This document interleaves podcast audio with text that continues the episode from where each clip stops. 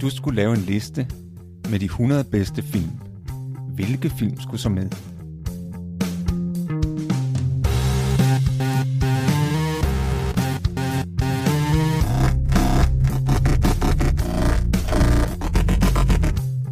Hej, jeg hedder Morten. Og jeg hedder Thomas. Lyt med, når vi taler om vores liste med de 100 bedste film.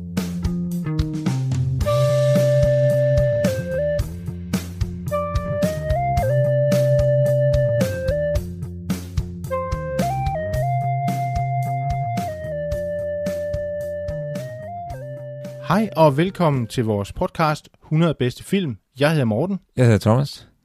I dag er vi nået til film nummer 64. Det er filmen Hot Soccer Proxy, der på dansk hedder Det Store Spring.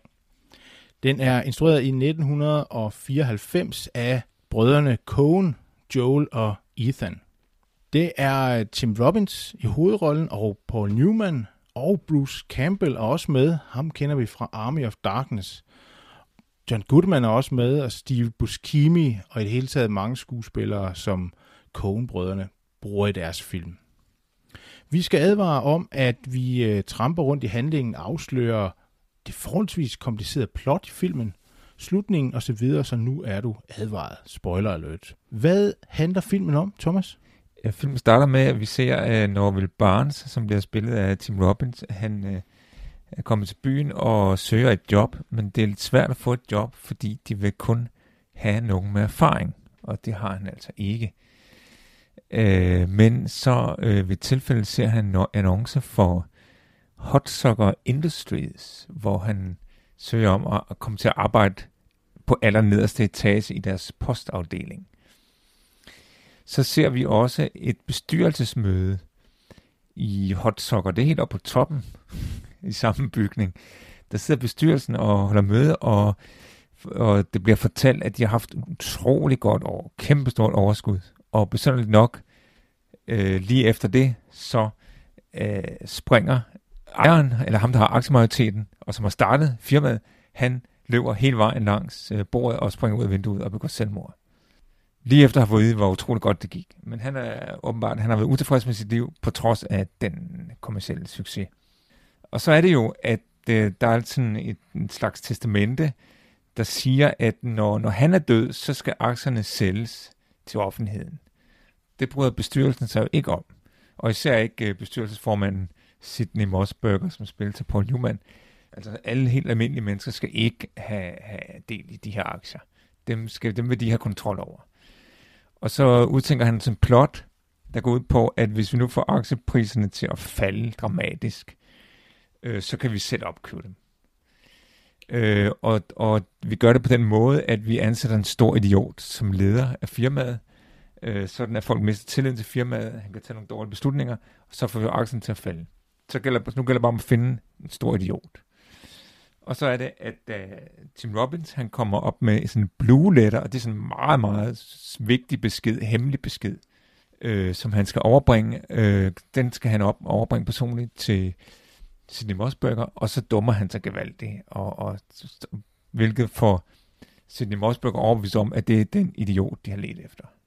Så Tim Robbins bliver ansat som øh, på ny præsident, og han har jo den her idé med, som viser sig at være en hule hopring, som de skal producere, og det flopper totalt til at begynde med, så det var jo også efter planen. Aktierne falder, men så vender det lige pludselig, og den begynder at sælge helt vildt, den her hule hopring. Og så siger aktierne. Øh, så er der sideløbende med det, så er der en journalist, Amy Archer, øh, har dem afsløret det her plot, eller gennemskuddet det her plot, og skrevet om det, og hun har, hun er blevet ansat som sekretær for øh, Norville Barnes, altså Tim Robbins, for at udspionere ham, det ved han jo ikke. Øh, men hun har sådan skrevet avisen og, og prøvet at afsløre det her plot. Øh, så sker, men så sker der det, at det elevatormanden, han har også en idé, som han prøver at sælge til Tim Robbins. Øh, men dengang altså, er, er rollerne ligesom byttet om, for nu er det Tim Robbins, der siger, at det er en, det er en åndssvær idé. Den kan vi ikke bruge.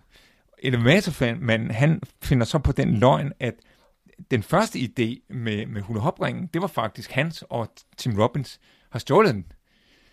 Og da det så bliver afsløret, eller afsløret, det er jo ikke sandt, det er en falsk afsløring, kan man sige, af en anden journalist, ikke Amy Arthur, men Angelis, så, så bliver han fyret.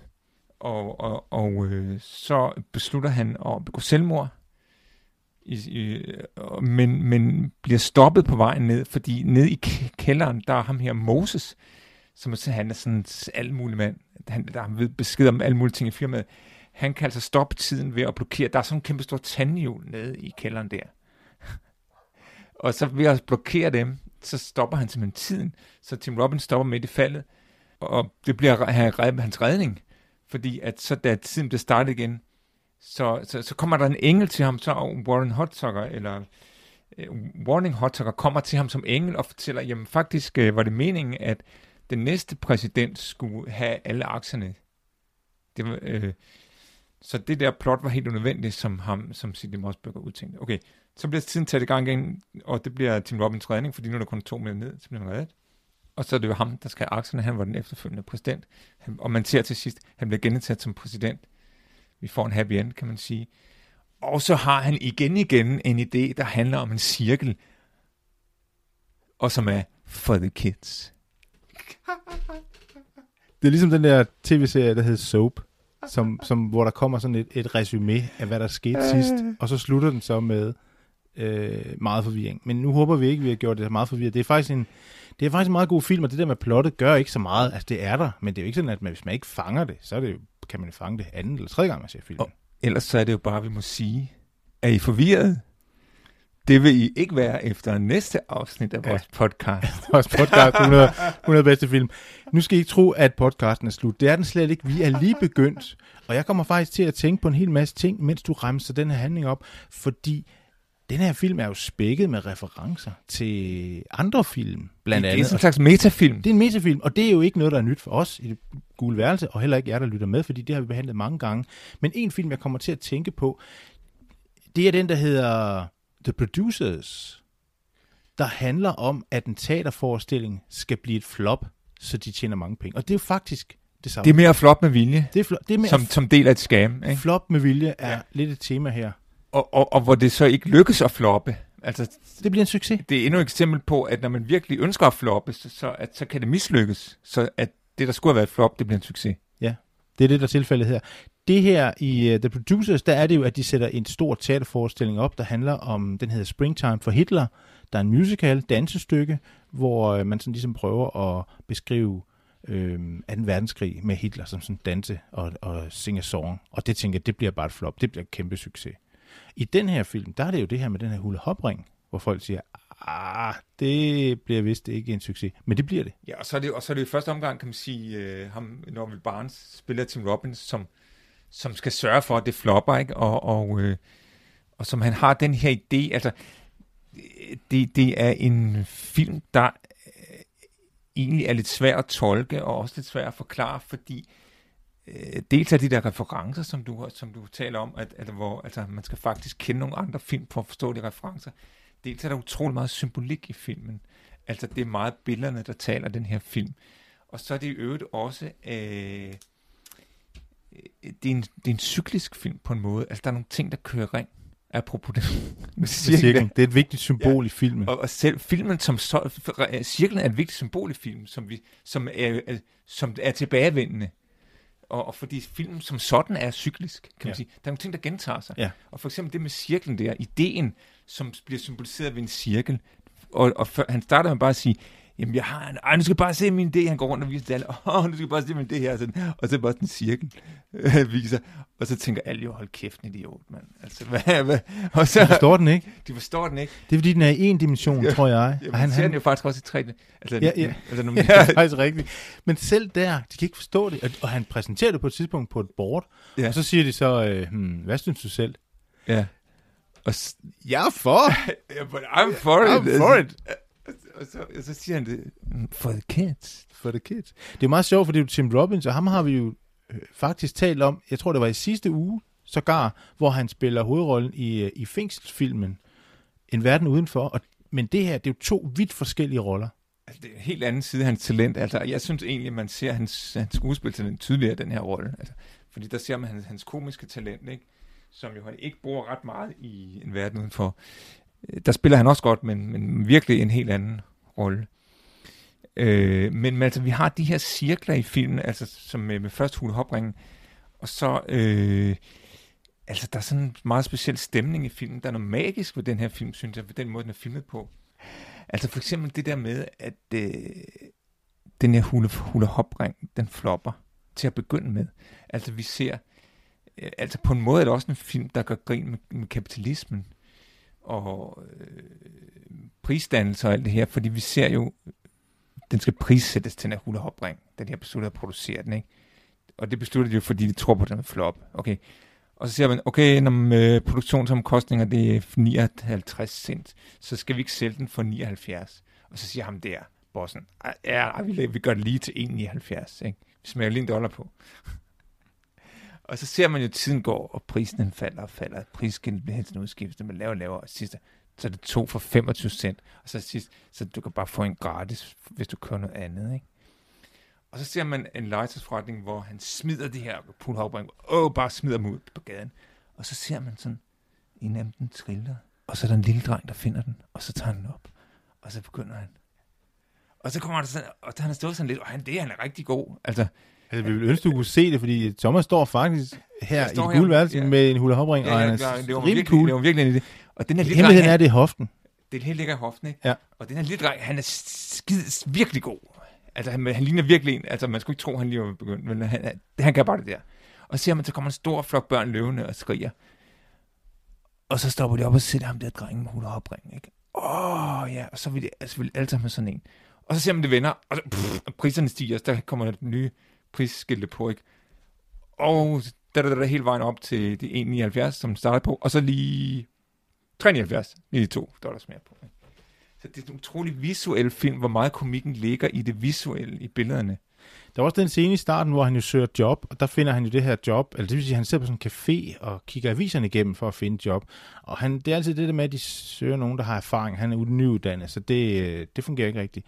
Og så sætter han sin kaffekop på en af aviserne, og det viser sig, at den har ligesom lavet sådan en, en cirkel af, af, af våd øh, kaffe rundt om et jobopslag, som er på, øh, på det her hot sokker øh, postfirma eller øh, postkontor. Og den, det stykke papir, det flager sådan rundt og, og flager efter ham, som om det sådan er, er skæbnen, der sådan prøver at opsøge ham og, og få ham til at finde det. Og øh, da han så får det her papir og tager det op og kigger på det, så er der jo sådan cirklet en, en, en, en jobannonce af, og den søger han så. Så, så der er sådan noget, der er noget skæbnebestemt i det, men samtidig er der også en masse om det moderne. Og jeg kommer faktisk til at tænke på endnu en, en tidlig film, som vi dog ikke har haft med på vores liste, men som vi har snakket om i vores allerførste podcast, da vi snakkede om Chaplin-filmen City Lights. Der var nemlig den, der hed Modern Times, som vi også snakkede om. Og i den film er der jo en hel masse tandhjul, der drejer rundt, og Chaplin er ved at blive knust i de her tandhjul. Og, og det er sådan et godt billede på øh, industrien og mennesket, der er ved at blive knust i det her store maskineri. Og, og det er jo også nogle billeder, der er i, i Hot Sock og Proxy. Ja, og jeg kommer til at tænke på øh, den film, der hedder Metropolis af Fritz Lang. Der ser man også, det er også en kritisk kommentar til, til det moderne og til det her maskineri, som mennesket øh, bliver knust i. Og så er der jo også der er jo nogle referencer til, til Terry Gilliams øh, film, som jo også dyrker den her dystopiske fremstilling af, af et samfund. Der er den, der hedder Brazil fra 1985, der også er en rigtig god film, hvor, hvor man har det her dystre, dystre samfund øh, med, med sådan nogle store, store skyskraber og, og mørke nede ved roden af skyskraberne og, og lys og, og sådan en hel masse metaforer på, på moderniteten og kapitalismen og, og, øhm, og, og, og, og faktisk kommer jeg til at tænke på, at i den her Hot Soccer Proxy, jeg tænkte på, hvis man skulle lede efter en skurk, jamen så kunne det måske være kapitalismen, der var skurken. Ja. Hvad, hvad siger du til hvad siger du til den? Det, det, øh, til, til det, det, det, synes jeg, det, det, det synes jeg også, det er, eller sådan kan det nemt tolkes. Altså, øh, jeg læste en, en artikel om film, hvor en af konebrødrene havde udtalt, at, at jamen, det kunne man jo godt tolke det sådan, at filmen handlede om kapitalisme øh, versus øh, sådan socialisme, ikke? Øh, og det, sådan kunne man jo godt øh, tolke det, hvis man ellers interesserer sig for det. Og, og det gør vi ikke. Altså, tilføje. altså de, de, de synes, er ikke interesseret selv i det der politiske aspekt. Nej. Altså hvis man skulle placere dem, ville man nok placere dem lidt til venstre. Ja, Måske et stykke ud til venstre. Men, men altså f- øh, efter eget udsagn Ja. er politisk, ikke? Ja. Men, men altså ikke desto mindre, så altså det er jo, det er jo en satire i høj grad. Det er jo en satire, men det er jo en satire, der har fået sin idé ved en virkelig begivenhed, en meget tragisk begivenhed. Nemlig inspireret af den finansmand, der hed Ellie M. Blacks selvmord i 1975, hvor han sprang ud fra Pan Am-bygningen i New York. Og øh, grund til, at han gjorde det, det var noget med... Øh, han sprang også igennem en rude, og, og, og den her scene i starten er minder meget om, om, om det, man sådan kunne læse om, om ham her, øh, Mr. Black. Han var, var chef for, for sådan et stort øh, frugtselskab, der havde nogle øh, aftaler med Nicaragua omkring noget bananhandel, og der var vist en masse korruption, og det, det, det blev så afsløret, og så var det så, at han hoppede ud der. Meget tragisk, men man kan sige, selv en sådan tragisk begivenhed har, har givet, ja, givet idé til en god, god film. Det er jo en klassiker, det her med forretningsmanden, der går for lidt, og så springer han ud fra, fra en Sådan høj- 30'er-fænomen. ikke? Altså det tror jeg også, der var mange, gjorde, dengang Wall Street krakkede, ikke? Man siger faktisk, at dem, der byggede skyskraberne, der sad deroppe, altså bare det, at når folk kiggede op, så tænkte åh oh, nej, det er børs, børs øh, øh, folk, der står i kø for at springe ud. Og så fik de kurserne til at falde endnu mere. Ja, ja, ja, ja, Det ja, er ja. sådan en vandrehistorie, men øh, Og, og altså, det er jo også meget sådan humoristisk skildret, der, der Warning Hot Socker, som er den første, vi siger. Det er jo også, det er også cirkulært, det her, at der er- jeg tror, der er tre gange i filmen, at der er en, der enten begår selvmord eller forsøger selvmord. Den første er Warning Hot Socker, ikke? Som, øh, og, og det er jo ligesom nærmest sådan en løbebane, det her lang, lang, lang direktionsspor, ikke? Meget langt og meget Ja. smalt, og som ender ved vinduet, ikke? Altså, det er nærmest som om, at det er designet til, at han kan lave det der selvmordsspring. Ja. Fordi der er altså også en mønster som løbebane, ikke? Ja. Og så kommer så den anden gang, det er ved et senere bestyrelsesmøde, så er der en af de andre bestyrelsesmedlemmer, der, på det tidspunkt går det ikke så godt for firmaet, og så, så er der en af de andre, der får lyst til at bruge selvmord, så siger han, "Uh, I'm going off this uh, merry-go-round. Og så laver han det samme løb, øh, ligesom forgængeren Hot Socker, og så smadrer han ind i roden, som ikke går i stykker, og så siger øh, Sidney Mossberger, jamen jeg har det plexiglas i stuen. han har forudset, hvad de kunne finde på. Og så er der, men så er det jo, ja, så er det jo senere, at Tim Robbins forsøger at begå selvmord. Øh, og, og, eller han ved ikke, eller han overvejer at begå selvmord, og så ender det med, at han falder. Og så, men så bliver hans fald stoppet, så, så han, han overlever selvmordsforsøg, kan man sige. ikke? Og så til allersidst, så er der jo skurken Sidney Mossberger, spiller på Newman, der forsøger at begå selvmord, men han bliver så stoppet, og så bliver han indlagt- indlagt på et psykiatrisk hospital. Og det der med selvmord, det er faktisk også noget, der griber tilbage til en film, vi har talt om, nemlig den hedder It's a Wonderful Life, hvor James Stewart er ved at kravle over, ud over en bro og vil hoppe ud og bliver reddet af en engel. Og og det er jo det fuldstændig samme tema her, så vi har også Og- en reference til, til de der gamle Frank Capra feel-good-film. Ja, og der er jo helt klart i, i, i selve scenen også en reference. Altså, fordi det, der sker, er, at da han er midt i selvmordsspringet der, og tiden bliver stoppet, så kommer den her engel flyvende til ham. Og det, det er jo helt klart en reference til Ja, helt sikkert. It's, a, It's a Wonderful Life. Så er der jo hende her, Amy Archer, den her skrab uh, journalistkvinde, som jo, som jo også hun bliver forelsket i uh, Norville Barnes, som, uh, som Tim Robbins Jeg tror, hun er feminist. Ja, hun er sådan rimelig skrab og, og ja, sådan meget feministisk, ikke? Og øh, øh, har fået en Pulitzerpris. Og hun er sådan lidt revolverjournalist, ikke? Altså Jo, i hvert hun- fald sådan med undergravende Ja, hun, og hun afsløre. øh, har jo job under falsk dække øh, Ja, hos... går undercover. Hun Ja, og går undercover, ja. Og, ja. Men der er, også, der, der er også en gentagelse i hendes rolle, ikke? Fordi at øh, indimellem så bliver hun jo sur, og hvis chefen ikke vil lytte til hende, og så er det, hun siger, Consider this my resignation, effective immediately. og, så, og så giver hun sådan endelig et slag eller et spark. Ja, og det er jo, det er hendes kollega, det er jo, det er jo Bruce Campbell, den anden, en anden journalist. øh. Ja, han er en af dem, det går ud over. Han er en af dem, det går ud over. Ja, ja. Altså, jeg tror, at grunden til, at han er med, det er jo fordi, at uh, Coen Brothers har jo, har jo lavet den her film sammen med, manuskriptet er skrevet sammen med Sam Raimi, som jo uh, som har skrevet uh, ved de der Evil Dead-film og, og lavet Army of Darkness. Og han havde jo Bruce Campbell med, som var hans kammerat.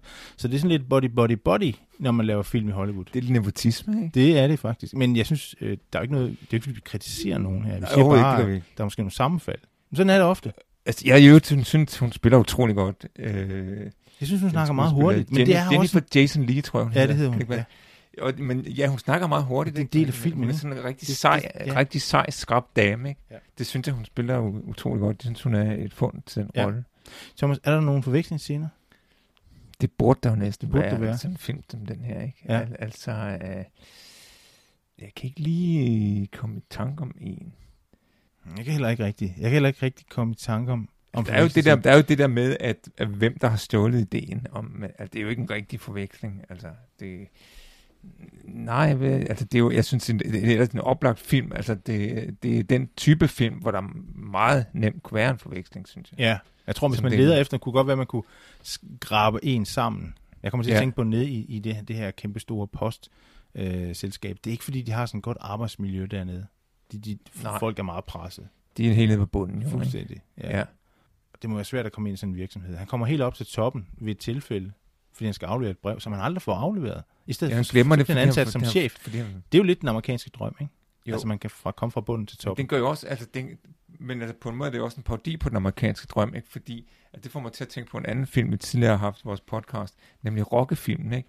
Fordi den er jo også på en måde en kommentar til den amerikanske drøm, sk- eller skråstreg, måske en kritik af den amerikanske drøm, eller, eller fordi sagen er jo, at ja, øh, Norville Barnes, som Tim Robbins spiller, ja, han kommer helt til tops i løbet af ingen tid, men det er jo ikke øh, i kraft af hans egen indsats. Det er jo som del af et plot af, af et svindelnummer, som nogen på toppen har udtænkt.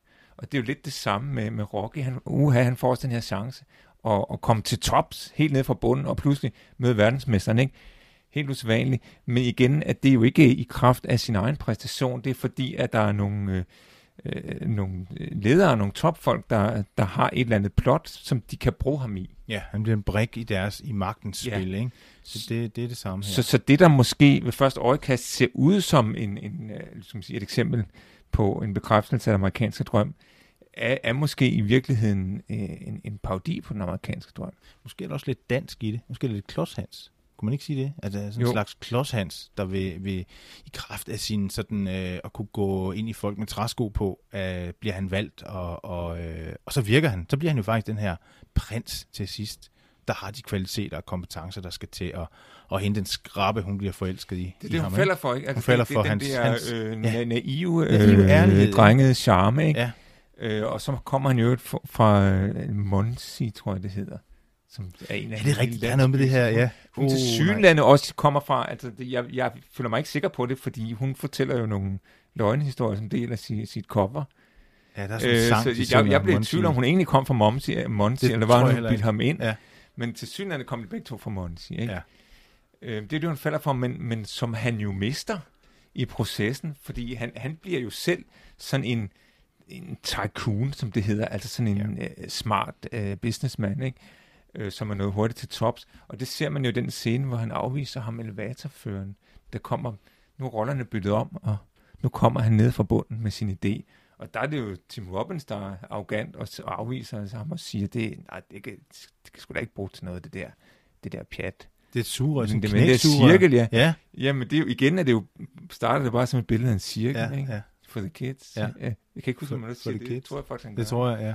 Og, og, og der, øh, det bliver Amy Arthur jo også øh, skuffet over, at Tim Robbins han ligesom mister den der uskyld. Ja, det er det, hun kan lide ved ham.